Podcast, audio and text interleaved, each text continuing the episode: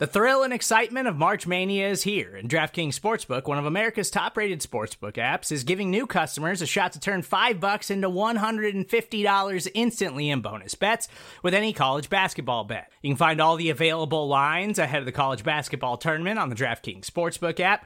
So download the DraftKings Sportsbook app and use code SBNFL. New customers can bet 5 bucks to get $150 instantly in bonus bets only at DraftKings Sportsbook with code SBNFL. The crown is yours. Gambling problem? Call 1-800-GAMBLER or in West Virginia visit www.1800gambler.net. In New York, call 877-8-HOPE-NY or text HOPE-NY. In Connecticut, help is available for problem gambling. Call 888-789-7777 or visit ccpg.org. Please play responsibly on behalf of Boot Hill Casino and Resort. 21 plus, age varies by jurisdiction. Void in Ontario. Bonus bets expire 168 hours after issuance. See dkng.com slash bball for eligibility, deposit restrictions, terms, and responsible gaming resources. Make some noise! It's Making Monsters with Taylor Doll. It's like beer and brats, a perfect combination. You know the deal. Welcome back to another episode of Making Monsters. I'm Taylor Doll, and we have a victory, finally. After almost a year, uh, we finally saw the win 40 20 win over Washington. It was beautiful, offensive, uh, offensively, really flowed throughout the entire game. Uh, and it's been a long time that we saw it last week against Denver for about three quarters, but it kind of just fell off late. Defense obviously let the the Broncos come back. Uh, this week, we there was a moment where I know I was looking at the scoreboard when Sam Howell completed a couple back to back and defense was missing some tackles, and I was like, here we go again. But Justin Fields and DJ Moore were able to just keep it going all night long, and it was so much fun. Um, definitely such a good game by DJ Moore. That's exactly why we brought him to Chicago. I don't know why it took this long to start using him this way. I posted something before the game, and it was the stats of when Justin Fields is targeting DJ Moore. And the numbers are absolutely insane. Let me try and find them to pull them up because the moment I saw this, I was like, I just don't understand why they're not using him more when this is the this is the production you're getting out of uh, two guys like this. And uh, that just continued and we saw it actually be uh, kind of come to fruition this last week. And so, okay, at 19 for 24, this is obviously pre this game. These numbers have even probably skyrocketed. Uh, so 19 for 24, this is Justin Fields' numbers when targeting DJ Moore. 19 for 24, 79.2%, 301 yards, two touchdowns, zero interceptions, 12.5 yards an attempt, 146.5 passer rating. Also, of the 19, 15 of those had went for first uh, for first downs, but there was only two red zone targets. DJ was two for two with a TD inside the 20. Obviously, now all of those have increased because DJ went off this game and him and Justin just had that connection all day long. So much fun. Um, I will. I am working on a DJ Moore episode. This is not on DJ Moore, even though I could probably spend two hours talking about him today and what he has brought to this offense and everything that we are hearing critically in the offseason about how maybe he's not quite a number one wide receiver or because of Justin, he's not going to even have 400 yards. Well, guy has 531 yards, and our leading receiver last year on the team was Cole Kmet with 544. So he's about 15 yards from breaking our season leader from last season, and we're in.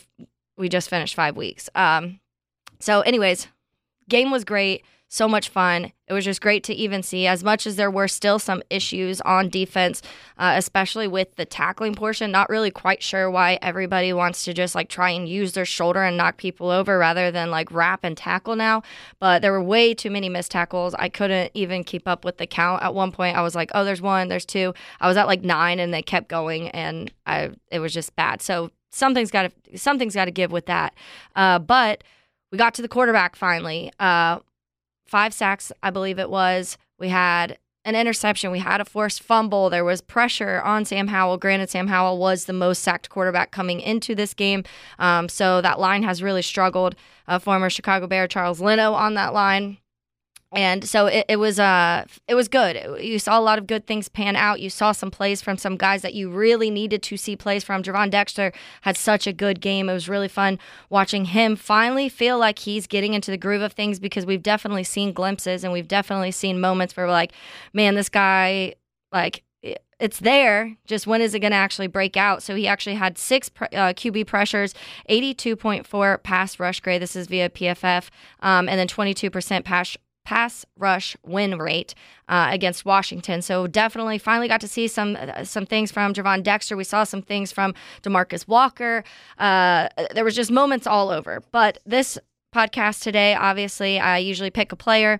I could have gone many ways this week, which is for the first time. We do have 10 days off, so I will probably come out with one, if not two more episodes in this 10 day period, just to give us some content to get through this longer stretch of us having off, which it is probably good for the Bears. Uh, there's a, some several people banged up, so get them healthy, get us back to uh, like get us to where we should probably be uh, Chase Claypool traded. He hasn't been active in two weeks, anyways. And uh, ironically, the two weeks that our offense has played the best, Chase Claypool has not been here. So if that actually is directly correlated, I don't know. But uh, it looks like it. So we're moving on past that. And now that brings me to what my monster of this week is, and it's Terell Smith. Terell Smith has seen an increase of snaps. Uh, progressively through the season. Obviously, a lot of it surrounded by injuries. Uh, the Bears drafted Smith in the fifth round of this last draft out of Minnesota. Uh, he's from Snellville, Georgia, and went to high school at South Gwinnett, which actually is just a little over an hour from where Justin Fields and Trevor Lawrence both grew up in Georgia. Uh, so there, it's definitely a hotbed of athletes and talent up there in that northern Georgia area. And so it's uh that's another guy pumping out of the the Georgia world of football. Um, the defensive back room has been very beat up. We know Kyler Gordon, obviously, he's been out. He can make his return soon. I believe it was after he's out six weeks. So uh, next week, I think will be his final week that he is like technically not allowed to play. We'll see what happens with uh, his injury once he returns and how healthy he is. Hopefully, uh, hopefully he's good because I think that will just be such a good to get this defensive back room to where we know it can be would be really fun to watch, especially in this little stretch we have coming up. Uh, but in addition to that, Eddie Jackson has been hurt and Jaylon Johnson's been hurt. Both of them have missed games recently. We've also seen Jaquan Brisker. He's been dealing with a hamstring. Uh, he did end up playing this last week. Thank goodness. When Jaquan Brisker's on the field, it's just such a different game. You see him all over the place. There's so many moments where I was wa- rewatching the film yesterday and I'm like, man, by the time like Sam Howell had the quarterback, Jaquan was already coming off the edge and about like not quite getting to him, but definitely creating like, hey, I'm here moments. And it's just so fun to see him on the field when he's not there. It's different. Me being in Tampa and watching the difference of when he missed that first half to when he came back out. It's just it, it's it's a, it's definitely a big change. And another guy, obviously, we got back this last week, Teven Jenkins. Teven Jenkins, I've said it on this podcast so many times. Is my favorite Chicago Bear right now. I love this guy. I'm hoping so bad he can stay healthy. Like he deserves it. He's an absolute game changer. He's a game wrecker. When he's on the field, it's a completely different thing. And you could see that even this last week. The line looked pretty, pretty dang solid in that first half when Teven was out there. Uh, the moments when Teven wasn't out there, which I know, I don't know exactly what their like pitch count was on, but there were definitely moments he was not in the game. Um, and you saw them switch up a little bit. You saw Ja'Tyre Carter out there. You saw Larry Borom at left. Larry got worked. Um, a lot during this game. Darnell Wright just keep cont- keeps continuing to pr- impress. He looks so good on that right side. He's getting more comfortable game by game. He doesn't have what seems like those hiccups that Braxton Jones had early last season. He looks comfortable. And yeah, has he got beat a couple times? Yes, he's gone up against some absolute monsters of a human of humans in in the league in addition to just ones that are known to be the best at their positions and veterans. So you're going to see that sometimes, but the amount of times that Darnell Wright is doing exactly what he should be doing and not even having to get thrown help to do so, absolutely amazing. I'm going to pound the table of I am so, so, so happy that they picked Darnell Wright over Jalen Carter. And I know some people out there are still screaming every time Jalen Carter makes a play. He's a force on that line, but I, we if we didn't take Darnell Wright, I don't know what this offensive line would look like right now, and we'd probably be looking at an offense that was struggling just as bad as last year because Justin would be getting killed again. And I'm here for my franchise quarterback. I get we want pressure, and we're seeing that every single game that we still need it. Um, but right choice, right choice for Ryan Poles to protect his franchise quarterback. And so, anyways, moving on with Terell Smith, he. Uh, has been filling in. All of these injuries on the defensive back room have really kind of shaken things up. We've seen a lot of guys out there. Elijah Hicks has played every single snap the last few games since Eddie's been out. Uh, we've seen a little mix between what is uh, Terell Smith, obviously Tyrique Stevenson, Greg Stroman absolutely went off this last week. It was so much fun to watch him. This man was all over the field. Uh, definitely had himself a day, and that's an easy one. I can probably do a making monster on this next week too because I don't know much about him, and it would be fun to kind of learn where he came from because this guy was flying on the field this last weekend. Um, but in the midst of all of this, we've seen a good amount of Terell Smith. Um, he's really he really pushed Tyrique Stevenson in camp. We were hearing a lot about that. Some people were saying he could even beat him out for that spot that a lot of people were just kind of expecting Tyrique to have because Tyrique was drafted second, Terell was drafted fifth, um, and Tyrique ended up getting that spot over Terell. But it looks like it is very close. It looks like both of these guys can be potential starters uh, in our defensive back air in our defensive back room moving forward. Obviously, there's decisions to be made with Jaylon Johnson uh, contract year for him. We don't really know what the deal is with that, so we'll see as time goes. A lot of people, from what I'm hearing, are just not expecting the Bears to move on with that. J- Jaylon's had a lot of issues uh, with injury every single season he's been in Chicago. Not usually super extensive amounts of time, but you want your guys to be out on the field. Um, Smith saw, let's just go over these snap percentage. In week one, 0% of snaps, 6% week two, and since then he's had 74, 177% of snaps. So that it, we've seen that increase. Uh, this last week, it dropped down a little bit. They did have Greg Stroman out there. Um, but the secondary has really been stepping up for these guys who are injured. The guys that we have been counting on this all last season. We were saying, yes, we got we've got Eddie, we've got Jaquan, we've got uh, Jalen, we've got uh, why am I missing? Oh, Kyler Gordon, who's obviously hurt now. So from the get go, we kind of got screwed. Um, that week one when Kyler went out, it already kind of shifted things around. So they've been having to make changes and finally and kind of find the comfortability within that, which it, it seems like they have depth and that's exciting. A lot of people were not too happy about the draft this last season. Why are they drafting another corner when they drafted Terell in, in the fifth? This is why. Uh, these guys, not that you could predict they're going to get injured, but to have the comfort sorry, excuse me, um, to have that comfortability in the depth is uh, a really, really, really important thing. But in the last three games where we have seen Terell Smith's usage increase, Smith has 21 tackles, 14 solo, two tackles for loss, two passes defended, and a forced fumble, and a fumble recovery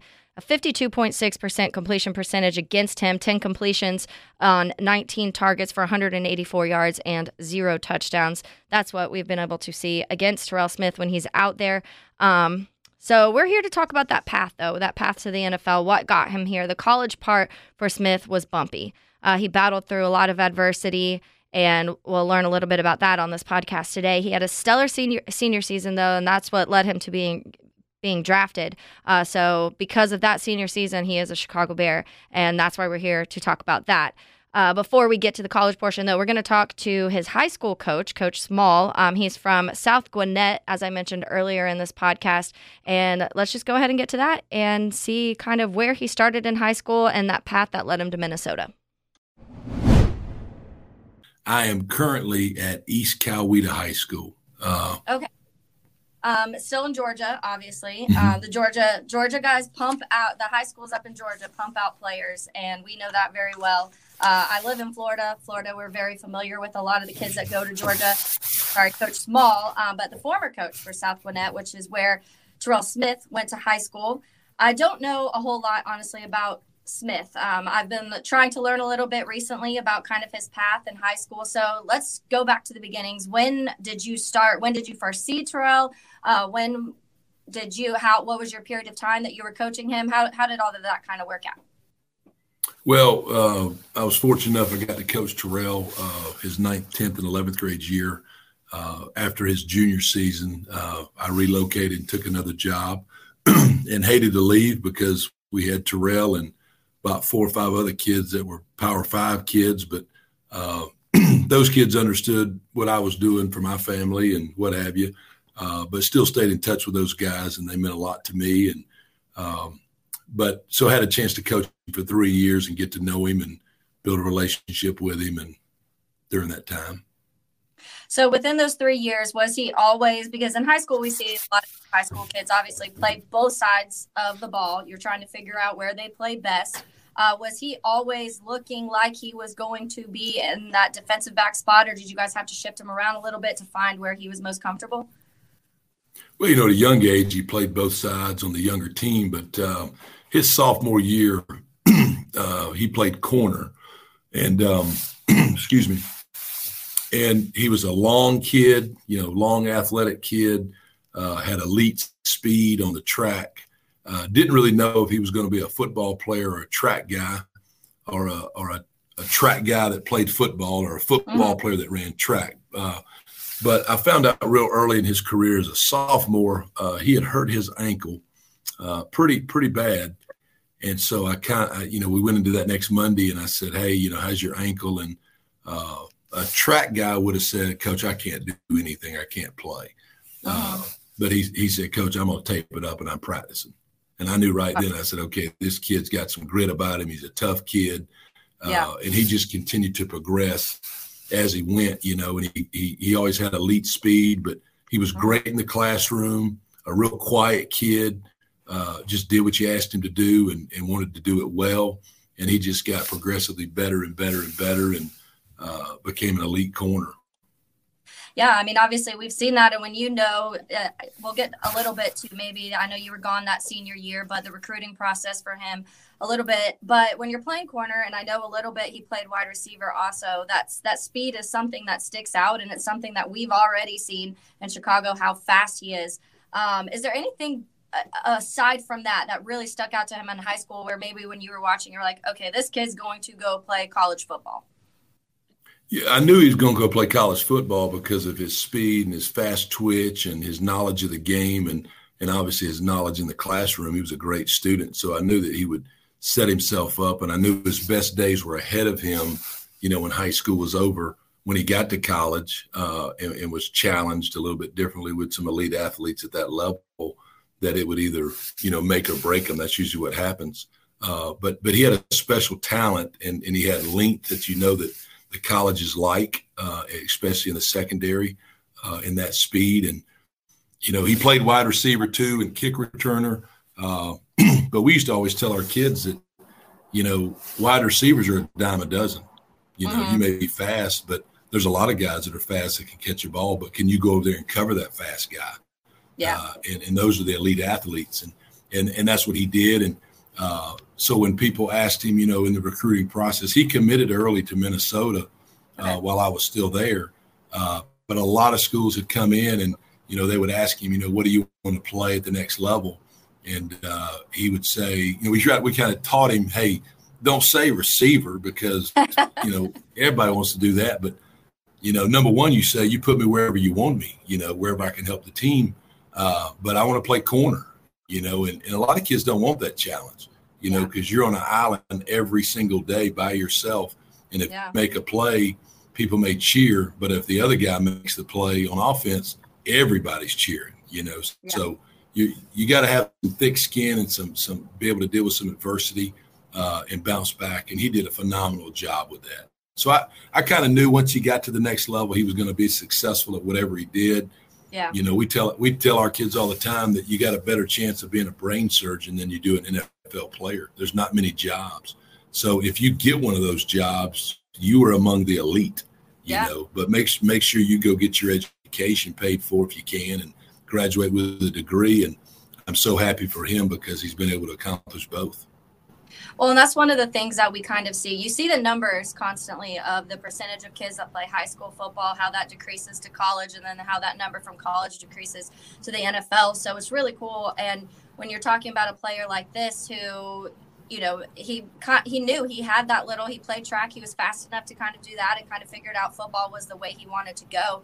And so I didn't know he he committed pretty early to Minnesota then, and you were around for that. What was the process like for him? Because this is a big decision for these kids. They're kind of de- they're deciding the rest of their lives almost of what path they're going down. So what kind of led him to Minnesota and uh, I'm guessing a lot of usually it's coaches, facilities, that type of thing, but it's a little bit ways from home. So what, what was that like yeah he had a lot of people in the South that wanted him. Uh, I think he had a great relationship with the defensive back coach at that time, which was Mo Linguist, who's now the head coach at the University of Buffalo. And mm-hmm. uh, I think he's been with the Cowboys and some other places too, but he's now the head coach at Buffalo. But he did a phenomenal job recruiting kids from Georgia. And uh, when PJ Fleck got there to Minnesota, uh, they really put a hard spin on going after some Georgia kids because they Coach Linguist knew the type of kids Georgia kids were. Uh, yeah. And when you get one of those kids, uh, they're ready to play football, you know, because okay. it's, it's, ingrained in them down here in the South. But uh, so I think that relationship with him played a huge factor. And then the other thing about about Terell was he was always a loyal kid. Uh, you know, back when we were there, there was a lot of recruiting going on within county, within state for high schools.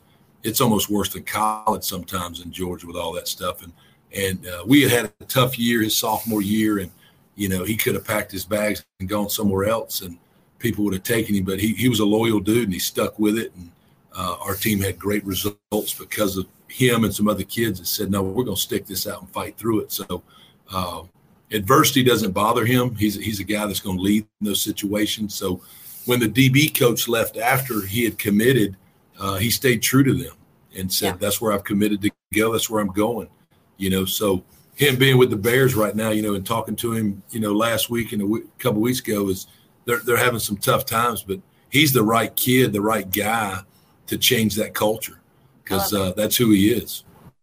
And that's definitely what, what we want to hear. The the defensive back in general, the room in Chicago is very young, and the this most recently, these last couple weeks, we've seen an increase in snaps from Smith because of injuries due to other people. But I'll tell you, coach, like pretty early in camp, there was a battle because the Bears also drafted a guy named Tyrique Stevenson out of Miami, um, another corner who they were battling all camp. And a lot of people, they got Tyrique in the second round, they got Smith in the fifth round. And so there was a lot of people thinking that Tyrique Stevenson would come out and kind of just take that job. And Smith really gave him a run for his money through camp. And so I'm really excited that we're kind of getting to see him have his chance this last couple weeks. It's unfortunate that it's due to other injuries for other players. You never right. want to see that. But that's how sometimes that's when you know that you, what they're drafting and what they're drafting in the depth pieces. And you mentioned it earlier, just that position in general. And you know, he kind of went after that corner because wide receivers are all over the place. That defensive backs are every time I've talked to any coach, whether it's high school, college, pro football, they all say that defensive back position is one of the hardest to kind of progress through in each level because it just gets harder as you go. It's never going to be super comfortable. You're constantly having to learn and readjust and figure out new things. So, and you're seeing that from him pretty quick, which I mm-hmm. love. Uh, you spoke on that loyalty. I love that. That's why we're here. Making Monsters is all about getting to know these guys outside of the X's and O's. We love football, but we also love the the people, and we like to know more about their personalities. And that corner position, a lot of times, is chatty. A little, they like to, you know, go back and forth with some of those receivers and talk their talk. Is that the time? Have you? Did you see that from Terell? You know, he wasn't a huge talker. He was just a guy that put his head down, went to work. Uh, if he made a big play, you know, he went on to the next play. You know, yeah. a lot of kids get all caught up in what they just did or what just happened, but he was just an even kill guy that you never worried about. You know, if he got beat deep or got beat on something, he just he never hung his head. You know, so ultimate competitor. You know, was very competitive in everything that he did. He wanted to be the best at it, but uh, he wasn't a showboat guy. He's just just a just a lunch pail guy that went to work every day you know, and, yeah. and I respected that out of him a lot because he he had every right to to be boisterous and all that stuff, but he that wasn't him. I love that. I'm gonna uh, shift a little bit, a few more for you because you guys are at least South Gwinnett. Um, when you were there, about an hour down the road from two players that are talked about a whole lot in the NFL right now, especially in Chicago. Justin Fields, just over an hour away from where South Gwinnett is. Also, Trevor Lawrence. Um, and I know it was a little bit before that time, obviously, or I guess Terell was there a little bit after that. But that just shows the kind of talent that comes out of Georgia. And I probably could list over 100 players that everybody knows their name. Um, how familiar were you with Justin Fields uh, just being that close and the time frame being pretty similar? Yeah, you know about all those kids. I mean, it's it's the kids talk about it. It's you know the state does an unbelievable job of covering high school athletics with the media and TV and all that stuff. And so you knew about all the great players and and who they are and, and what they're doing. Uh, and that's another advantage I think Terell has, you know, and, and the uh-huh. other kids that have played up there. And in the state of Georgia, they're used to all this stuff. You know, it doesn't, yeah.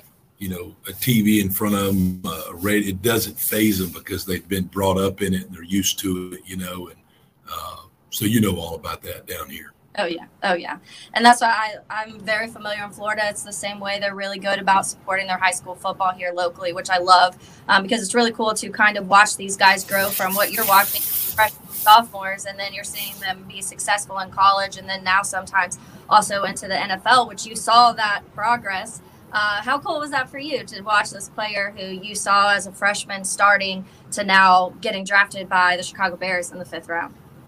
Well, you know, I got in this profession to try to have as big as impact as I can on kids because of what coaches have had on me when I played and came up. Uh, and you just want to pour as much as you can into these kids to try to help them reach their dreams.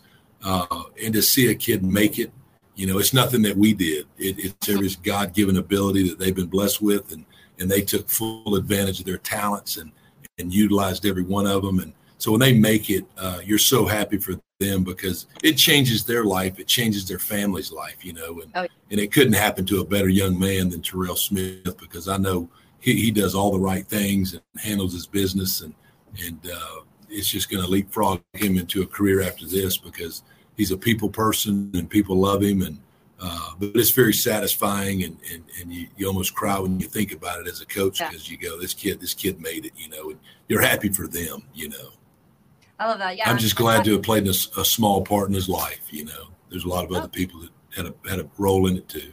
Yeah, and I, and it's it's really cool, like you said, to see just kind of the progress, and you know how hard these these kids work to get to this level, and that's why it's so. That's why I that when I came up with the gist monsters, that's why I did it. I wanted to know, you know, the, the path of how they got there and beyond just the NFL because there's a lot of story behind these guys aside from what they just do on Sundays now. Uh, again, I want to say, say thank you for hopping on with me. Um, I know you have a big week. You have a ton of interviews. You guys are uh, a televised game this week. Yeah, state game of the week uh, in the highest classification, and we, we've got a really good team coming into town. So we got our hands full this week, but that's why we play the game. That is. All right. Well, Coach, thank you so much for hopping on with me. Good luck this weekend. That'll be um, obviously definitely experience for you and experience for those kids. Um, and good luck for the rest of the season. Thanks a lot, Taylor. Appreciate you. Support for this episode comes from Viator. Sure, a good souvenir is always fun, but it's the experiences that people love the most about traveling. When you get back home, that t shirt might fade and that snow globe might break, but it's those once in a lifetime memories that will last. Viator is a website and app where you can book travel experiences like architectural sightseeing, snorkeling excursions, sunset cruises, and so much more. With Viator, you can reserve everything from simple tours to thrilling adventures with over 300,000 bookable experiences in 190 countries. Whether you're a foodie, a history buff, or an adrenaline junkie, there's something for everyone. Plus, Viator's travel experiences have millions of real traveler reviews, so you can have the information you need to book the best activities for your trip. When you book a travel experience with Viator, there's always flexibility and support with free cancellation, payment options, and 24 7 service. Make memories that will last forever with Viator. Download the Viator app now and use code Viator10 for 10% off your first booking in the app. One app, over 300,000 travel experiences you'll remember. Do more with Viator. Support for this podcast comes from Smartwater. Life moves pretty fast. Are you drinking water that can keep up? Smartwater Alkaline has everything you need to stay hydrated, no matter where your day takes you. Whether you're pitching a tent or your next big idea, Smartwater Alkaline can help you perform your best. It delivers a pure, crisp taste that makes it the perfect chaser after a big workout. Elevate how you hydrate and pick up a Smartwater Alkaline today. To learn more, visit drinksmartwater.com. Thanks to Coach Small. Uh, that was I always I always enjoy hearing kind of you know what leads them to where it is, and that's why I do this. But it's always funny to hear when coaches are like, "Yeah, I told him, you know, wide receivers are everywhere. You should try for this corner spot," and it looked to pan out. And last week when we were uh, when we were t- doing the episode, and they kind of pushed Ja'Tyre Carter into the offensive line spot, and he didn't want to do that. He wanted statistics. He wanted to be a tight end, and it ended up paving paving the way to him to be a Chicago Bear. All these little choices that these kids make at 15, 16, 17 years old have completely molded their lives and where they are now. And that's why we're here. That's why we're here to figure out, you know, like hear these stories of how they got to where they are and how much they how much people around them really influence that. And so both of these stories in back to back weeks have kind of been molded. And yes, hard work, determination, not giving up, all of those things personally led them to here. But also, their families, their friends, their coaches, everything kind of had like a little bit of piecing into the person that they are and the football player they are. And that's why I love hearing these stories. As I mentioned, he uh, the the college wasn't as easy as it wasn't as easy. Uh, it was a definitely up and down, bit of a roller coaster for Terell Smith at Minnesota. Um, and so we're going to talk to Ryan Burns. Ryan Burns covered Minnesota, g- covers Minnesota Gophers for 24 7 Sports. He's been there for quite a while, I, I, believe, since 2011. So even previous Terell Smith. So he he was there through the whole recruiting process for Terell, his freshman year, obviously through senior year, into the combine, into the draft process, and now still um, is able to watch now Smith in the NFL. Uh, we I also drop a little bit about John Michael Schmitz because obviously that's somebody I really wanted uh, out of Minnesota. A lot of us Bears fans really wanted uh, him out of Minnesota. So I do talk a little bit about him because I feel like I could not talk to a Minnesota person without mentioning him. But let's go ahead um, and get to this interview with Ryan Burns so we can learn a little bit more about that Minnesota, that time in Minnesota for Terell Smith. Alrighty, now we are continuing this Making Monsters on Terell Smith. Terell has filled in very well recently for the defensive backs that have been injured in Chicago, which has been a lot of them through the first five weeks, unfortunately. But good thing for the Bears is they have somebody who's been able to step in and really make some big plays and help that secondary um, in a time that is that could be kind of bad, especially with the defensive line that the Bears have up front. So now we have Ryan Burns joining me. Uh, Ryan is uh, he covers Minnesota Gophers for 24 7 Sports, also um, on Gopher Radio. So, Ryan, thanks so much for hopping on with me. Yeah, I appreciate you having me on. Excited to talk a little bit about T-Time. Yes, uh, that is a nickname that I saw floating around quite a bit. Um, obviously, that's also his Twitter n- name. So if you don't know, um, that is Terell Smith. Let's go ahead and hop into this. You've been you've been covering Minnesota Gophers for a while since 2011. You said uh, before we started this podcast, and Terell was there from 2018 to 22, 2022. Quite an up and down, up and down career for him when he was in Minnesota. And we'll get to kind of all of the steps of that. But let's start from the beginning because he was a starter his freshman year and um, he was able to make plays during that time. But what did you guys see out of him initially as a freshman and kind of through that and, in the initial recruiting process? What were those thoughts when he was first coming to Minnesota? Well, I think the first thing that stood out about Terell when you kind of put on the tape was how fast he was, mm-hmm. where you look at his track times was a great 100 meter guy. I think he ran 10.5 in high school, which put him on a lot of radars because obviously he's six foot. If you run really really fast, you're going to be on a lot of a lot of prominent teams' radars. Mm-hmm. And I think mm-hmm. my favorite story about him from the recruiting process would be Notre Dame started to recruit him, but they made the mistake of spelling his name wrong when oh, they no. sent him a recruiting graphic where Terell as one R and two L's. Mm-hmm. They put two R's and two L's, and uh, that essentially negated any interest he had oh, no. in the Fighting Irish. So, oh no. Uh, he ends up sticking with Minnesota. To your point, plays as a true freshman and plays a lot. I mean, he was someone that really burst onto the scene for them when they really needed him to. Played all, I think, 570 something snaps for them on defense as a true freshman. Uh, pro football focus grades were really good for, especially for a true freshman in the Big Ten a 69 overall uh, defensive grade. And you thought, wow, this kid's only going to be here three years and he's going to be off to the NFL. Mm-hmm. But I mean, certainly early on, I mean, you knew with what he had, with size, with essentially speed and a ton of length, that at least the first year of his career, it was off to a rousing start for him. Yeah, and when I, I actually talked to his high school coach, one of his high school coaches, and his high school coach, obviously, when these guys are in high school, they play multiple positions a lot of times, both sides of the ball. And he he was he would play wide receiver. Obviously, corner was that other the other position he would play, and they were kind of saying, "Hey, go for this defensive back position because it, it's difficult. It's one of the harder ones to kind of transfer from high school to college and then to the NFL, but." The wide receivers are a dime a dozen is kind of what the coach told him. So is that do you think he made that right choice for sticking with that defensive back position?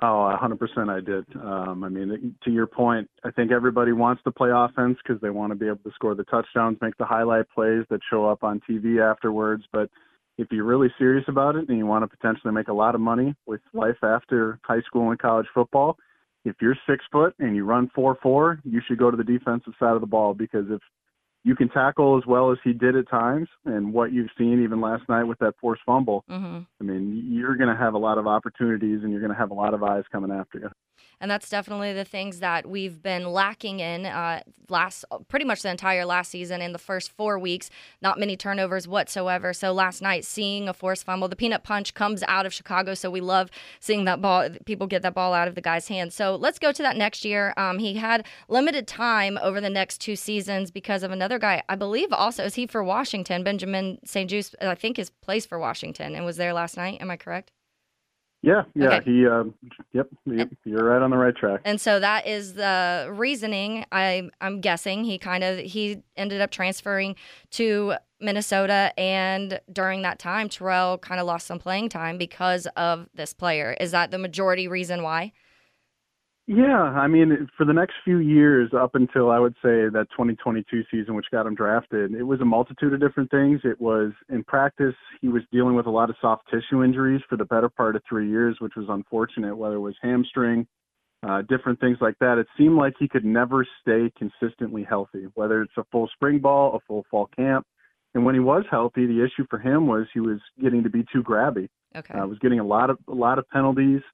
Uh, you mentioned Benjamin St-Juste, uh, transfers in from Michigan. He plays over him. Now he's starting for uh, the Washington Commanders in the NFL.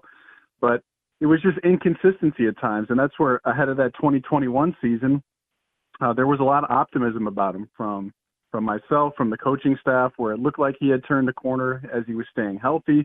The coaches couldn't say enough good things about him. It was all really translating in fall camp of 2021 and then you put him out there and it just he, he I think the confidence that he was exuding just went away and he ends up missing some time for that rest of the season but that's where there was essentially now or never time going into his final year at Minnesota and he rose to the occasion in a big way. Oh, big time. And especially, like you said, when you're going through just kind of these ups and downs through college football, and it, when you have a season like you did the freshman year, I think expectations obviously kind of are set pretty high beyond that. And when they don't go that way, uh-uh. some players probably would eh, give up and I, I don't want to say it in in a mean term but it seems like he really battled through a lot of things and that's being injury that's competition with Benjamin St-Juste so was that just kind of his personality through the whole thing uh, from what you saw from what you covered of him is just that guy that would battle through and he knew he could be better than what was being shown in, in those few seasons? Well, especially in the transfer portal era, where if something doesn't go right for you, you see so many college athletes just decide, all right, well, it didn't work out for me here. I'm going to go get a fresh start somewhere else.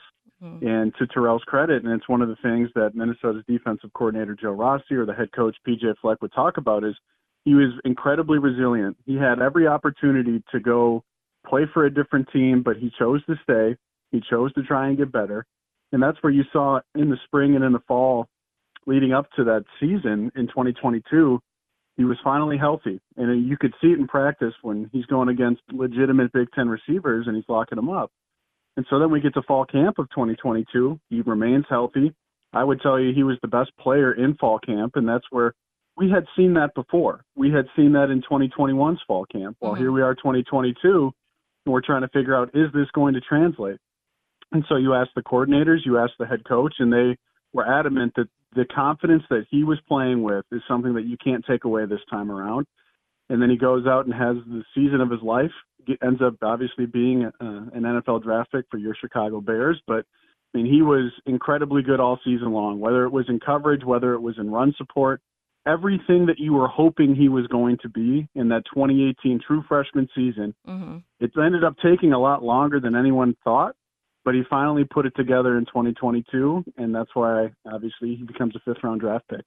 Definitely. Let's talk about that season a little bit because when you go through and look at his numbers, he had 38 tackles, uh, four and a half for loss, two sacks, two interceptions um, in that he also had five passes defended and a forced fumble during that time. So it seems like pretty consistently throughout the season he was making plays. And like you said, it was all over the field. It's not one aspect that he's good at. And I know the speed was talked about a lot. He ran track in high school. So that was kind of something that transferred into everybody kind of saw with him. But when you were going through that senior season, watching Terell, and I know fans had to be ex- ecstatic to watch somebody who they kind of had been waiting to have this breakout season. What was the vibe around that that, that defensive back room in general? Was he able to be a leader that season through all of the all of the ups and downs the previous years?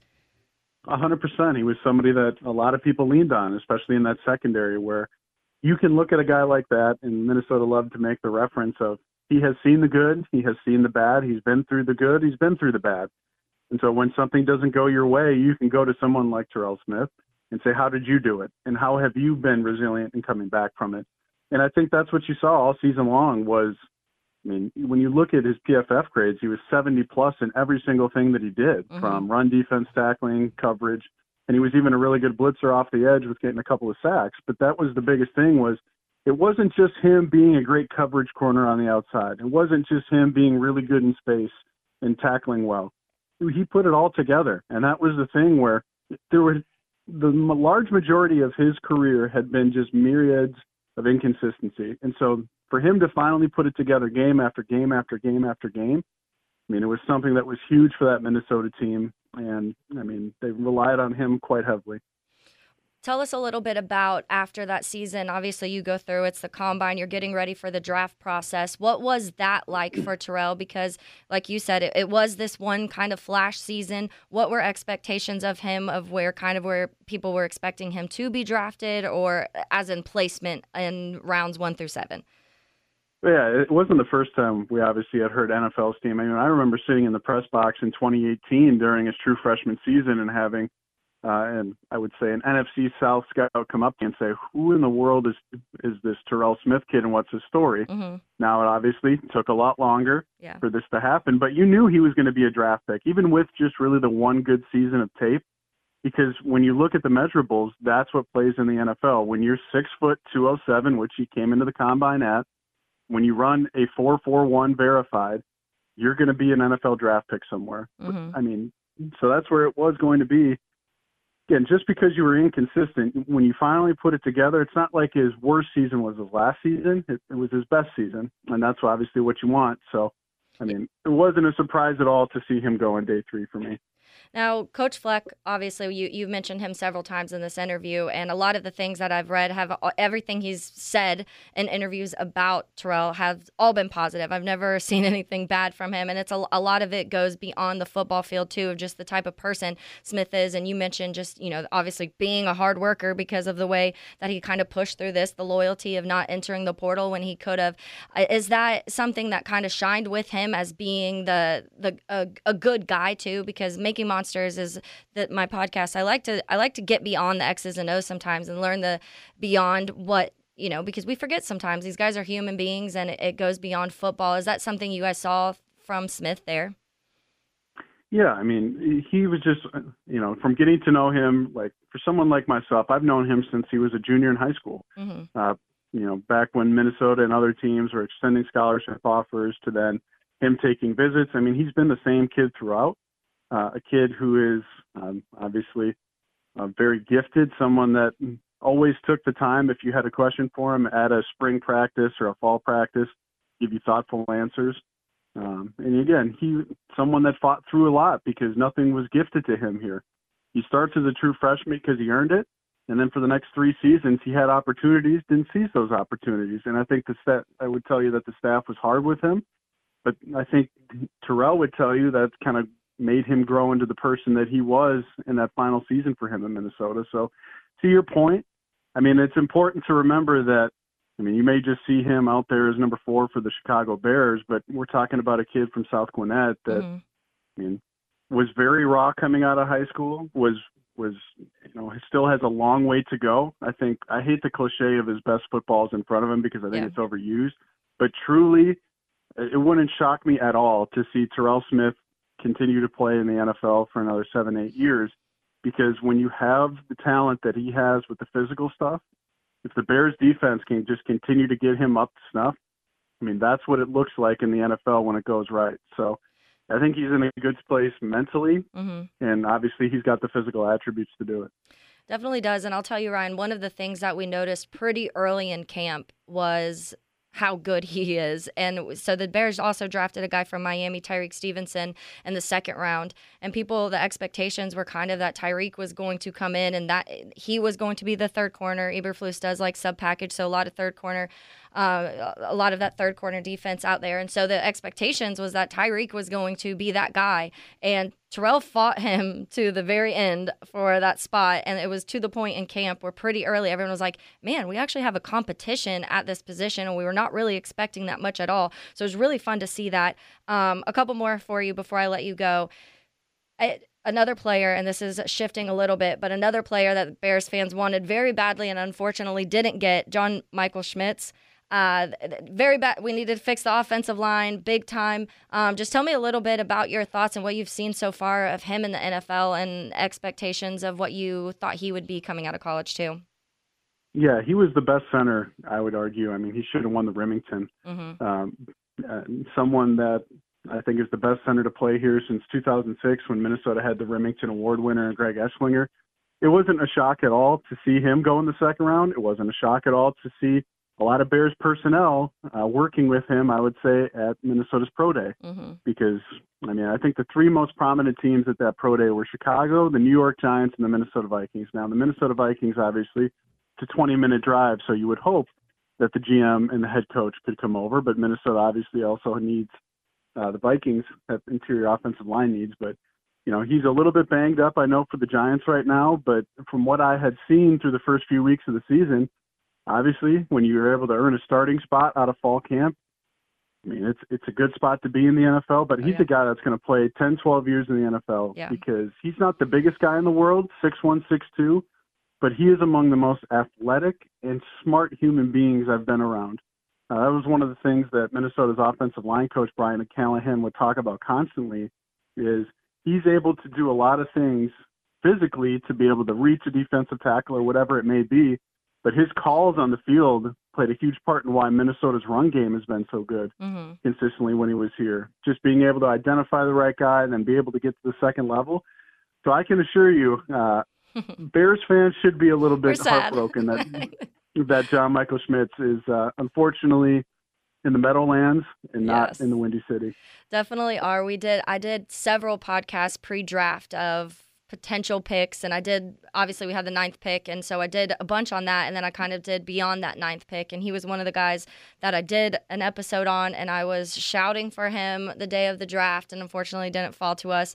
Um, it's funny that you were talking about the Vikings too. Obviously, being close, they were going to be there because one of the first things that when I was googling, just kind of looking for things about Terell Smith, learning a little bit more about him, one of the first articles that pop up said that the Minnesota Vikings can possibly are going to regret not taking Terell Smith um, to draft to Minnesota. So that's another thing that we kind of look at and we're like, all right, we see wins there. We lost John Michael Schmitz, but at least we got someone like Terell.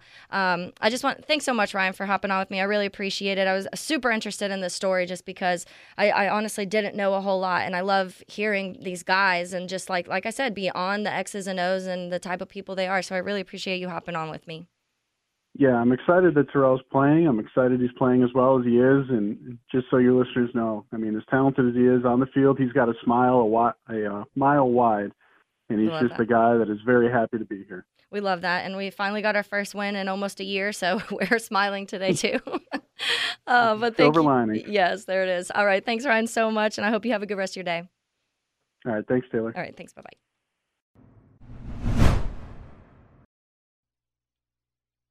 Thank you so much to Ryan Burns. Uh, that was those are one of those stories though that you're like, man, this kid fought through a lot because he was fighting through injuries up and uh, he was fighting through guys who transfer in and were going to take his spot. He went through all of this, and Ryan Burns mentioned it how easy it probably could have been for him to jump into that transfer portal and go somewhere where he was going to be the guy. But he didn't want to do that. He wanted to prove himself on the school at the school that he committed to, that he you know, had been since his freshman season that we saw glimpses of in his freshman season. He worked through all of that, powered through all of that, had the senior season he did, and was able to get drafted in the fifth round by the Bears. And so those are the stories I love to hear, man. Like you you obviously want an easy path. You want someone to absolutely dominate all four or five years of college. Um, but it doesn't always work that way. These guys, they're human. Uh, the college football is very competitive. There's guys constantly coming in and out. And now, obviously, with the transfer portal and with NIL, you're seeing things change quite a bit. And you're seeing these guys be able to jump into the portal, go to another school, and be able to play rather than, you know, before previously there was waiting periods of time and if you'd have to sit and it, the process was a little different. And so you're really seeing just this year, you're seeing all of these athletes and you're seeing the kind of the spread of talent now through college football when you felt like recently it was always SEC, SEC, SEC, maybe some ACC and some Big Ten. And now the Pac 12 is just like dominating the AP rankings right now. Um, granted, that's just about to kind of disappear but you're just seeing the talent all over the place now. And a lot of that is because the transfer portal. These guys can get, you know, recruited and go to the school, but why do they want to be a second, third string at a SEC school when they could be starting at a Pac 12 school and be getting recruited and getting, you know, calls for already looked at by colleges?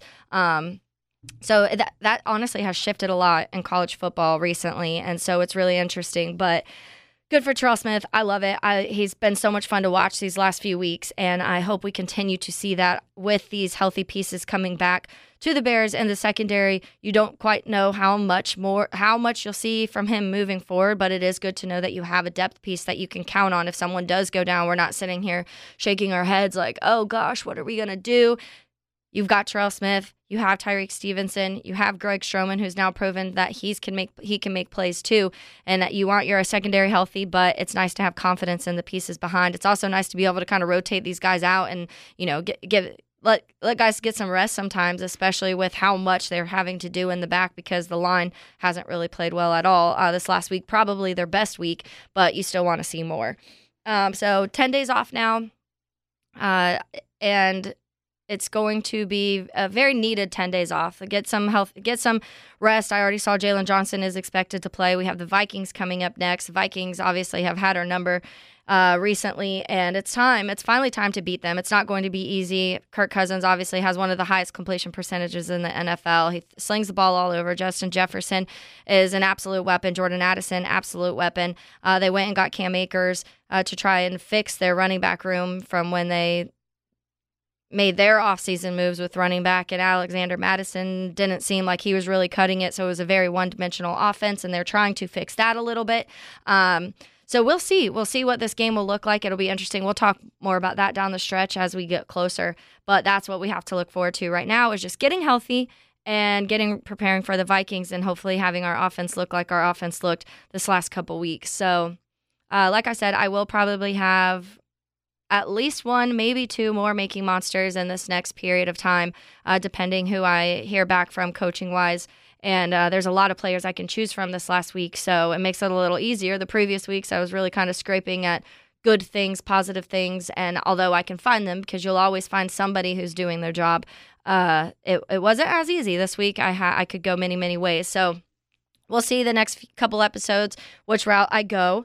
And hopefully, we're talking about even more positive things leading into the Vikings and people getting healthy and getting this defensive back group healthy and all together and clicking again. And hopefully, this defensive line kind of builds off what they were doing last week. And they see that, hey, we can do this. We can pressure. We can get to the quarterback. We can make a little noise up here, uh, even though there are young pieces in Gervon Dexter and Zacch Pickens playing a good amount of snaps.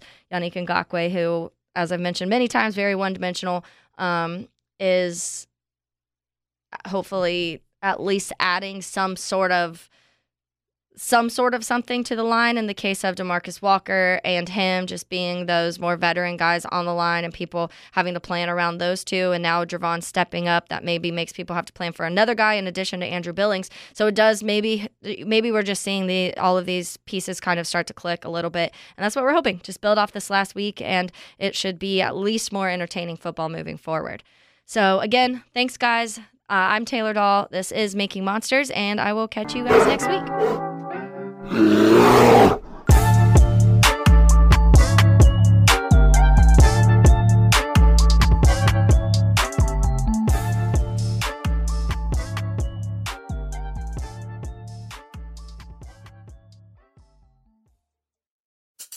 Support for this podcast comes from Smartwater. Want to get a little more from every sip?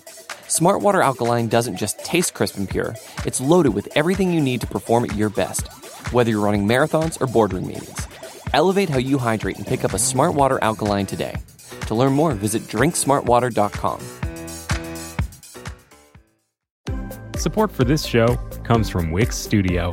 Designers and devs, you might be able to do your thing better on Wix Studio, a web platform with everything you need to deliver bespoke sites hyper efficiently. Design teams get a ton of smart features that can take the grind out of web creation without it costing per pixel control. Dev teams, you get a zero setup, developer first environment combined with an AI code assistant and your preferred IDE for rapid deployment. Search Wix Studio today to explore the full range of features.